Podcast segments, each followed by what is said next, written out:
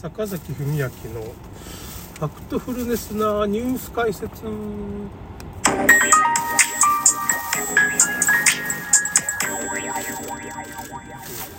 産物直栽病にちょっといるんいて今ちょっと買い物してちょっと朝からアイスクリーム食べながらちょっと配信ですけどね。あの今日はですねまあちょっといつもワクチンがどうのってまあの方がねは反響があるんですけどまあそればっかしやっちゃあれなんでまあ今日はまああの僕の甥っ子の話ですかね。僕の甥っ子がですねあの TikTok で85万フォロワーみたいなすごいんですよ。ちょっとバズってるわけですよ。これねミュージックストーリーさんにもこの前2回ぐらい映像がその TikTok の映像が出ててあの高校生だったんですよねバズった時は。でなんかその乃木坂とかそういう欅坂だったかもしれんけどねのアイドルにこう認知されたいっていうまあそのアイドルが好きでね。なんかその岡山県のねそのなんか地元アイドルを応援してたりいろいろあるんだけど。そういうんで始めたんですけどなんつうのかな。昔からねなんていうかこういうなんだなんていうのかなあれ。こういうコップみたいなのをこう手でキュッキュッキュッキュッとこうマジシャンみたいな感じ？こう入れ替えてからするようなやつとかねそういうことをやってた。ちょっと変わった子だったっていうかね。ちょっと面白い人だったんだけど。まあそのや高校野球とかやってて甲子園目指してたんだけどまあやっぱり岡山県は倉敷工業とかね岡山南とかまあ関西とかまあいろいろその強いチームが多くてなかなかまあまあ強かったんですけどピッチャーが良くて。もう完全に負けちゃってね、うん、ダメだったんだけど。で TikTok の方がバズってその四国の方の大学にねこの行けけるようになったっていうかなんていうのかな。四国の大学にそのまあ学校推薦というかその野球部推薦の関西の監督がなんか高校野球に行って監督してくれてて元関西っていうかね。関西って言ったらまあ強いんですよ結構岡山県でも。たまに甲子園出たりしてるっていうかね。野球だけじゃなしにいろいろ他のまあ女子のなんかバレーとかも確か強いんじゃなかったかな。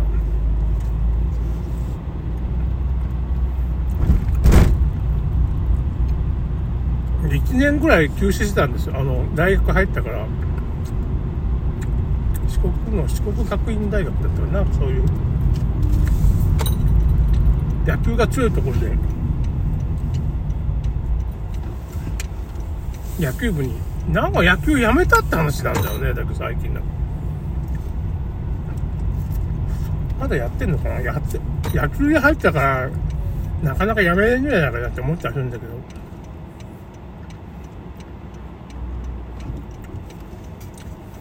まあそれ TikTok の方とか1年ぐらい休止してたんだけど1年休止してる間に、まあ、65万人だったのが63万人だったかね最初ね。バズった時は。結構全盛期っていうかそのだけどまあ TikTok300 位ぐらいですかね。300位か400位ぐらいだと思うでもテレビに出たりしてたから、やっぱすごい人気があって、ミュージックストーツンでもそういう、まあその、TikTok コーナーでも、まあ大鳥みたいな感じで、なんていうかね、その、うちの妹も出てるんですよね。お母さんなんだけどね。僕の妹はお母さんなんだけどお母さんが 一緒にまあコンビで出てたり結構いつの間にかコンビになっててねお母さんと息子みたいな感じでなんかコントみたいなことやりだしてで今度ね YouTube 始めた お母さんと一緒にいやなんか美人の女の子がなんかそのなんか格闘技かなんかのイベントに出た時になんか勝ったら美人の女の子がなんか YouTube やってくれるって話だったらしいんだけど負けちゃったんで お母さんと一緒になちょっとやばい動画上げてました。ちょっとこれはきついなっていう動画をね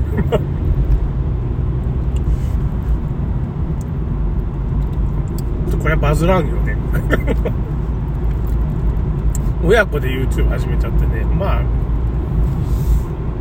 いろいろちょっと家庭の事情とかあってねあんまし喋れないんですけどまああるんかなと思ったり。それはちょっと言えない。ほれでまあすげえなっていう いや僕もあそれで僕ねあの最近 TikTok あのこのララジオトークレディオトークかな。からもうリンク貼ってるんですけどトップページに多分リンクがあると TikTok があって今度 TikTok ライブができるようになっちゃった1050 1045 人ぐらいになったんよ。いつの間にか。結局最初なんていうかな地球平面説とか ワクチンの薬害のとかまあそのコロコロナ問題とかずっと投稿しててまあすごいアクセス数稼いでたんですよね。だけどコミュニティガイドライン違反っていうかねコロナ関係は結局何でもかんでもなんか消されるんですよ動画が。なんか僕は普通の思考なんだけどワクチン薬害あるとか なんかその 5G でどうこうなるっていや 5G って本当なんですよ。本当。酸化グラフェンっていうのが、まあ、5G に反応して体の中でなんか電気回路を作っちゃってするっていう 本当ですよこれ。それで、まあ、Mac アドレスっていうかまあなんていうかねそういうマイクロチップみたいなのも入っててその Bluetooth で繋がるんですよ本当に。冗談抜きで。海外の人も動画上げてんですから。と恐ろしいようなことが。だから消すんかとその動画がねやたらに消されるんですよ。だからこんな早くバレると思ってなかったんじゃないですかね。だけど いや世界中の医者がもううーん顕微鏡で覗いちゃったりして なんか患者の体の中ちょっと見ちゃ血液見ちゃったりして顕微鏡写真があったりしてね。その酸化グラフェンっていうグラフェンっていうやつでまあ、カーボンナノチューブの原料なんですけどそれで本当にそういうなんか電気回路みたいなのができてまあその 5G とかそういう電磁波で人間の体の中をこうなんていうのかね磁気を帯びさせることができるわけですよ。まあ磁力発生するっていうかね。それでまあなんかいろいろ体にねその摂取した人はなんか体になんかいろいろ磁石がくっつくって話で。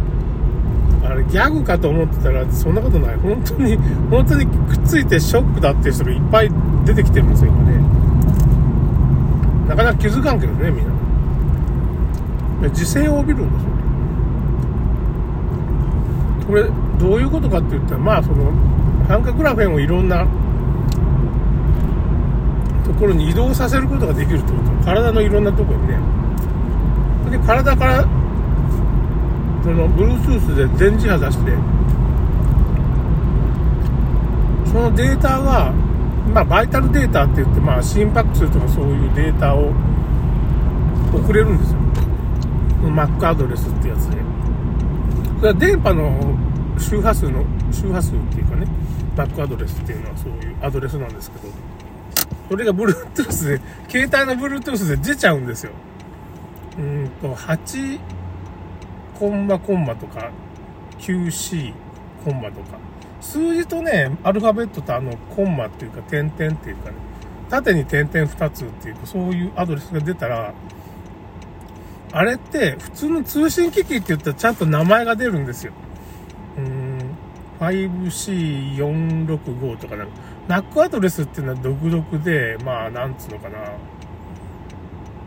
8C 点々、10H 点々とか、まあ、こう、コンマっていうのかね、縦に点々が2つになるんですけど、そういう独特のアドレスが出るんで、これはそういう接続機器っていう、つなぐアドレスなんで、普通の機器だったらこんなアドレスは出ないんですよ。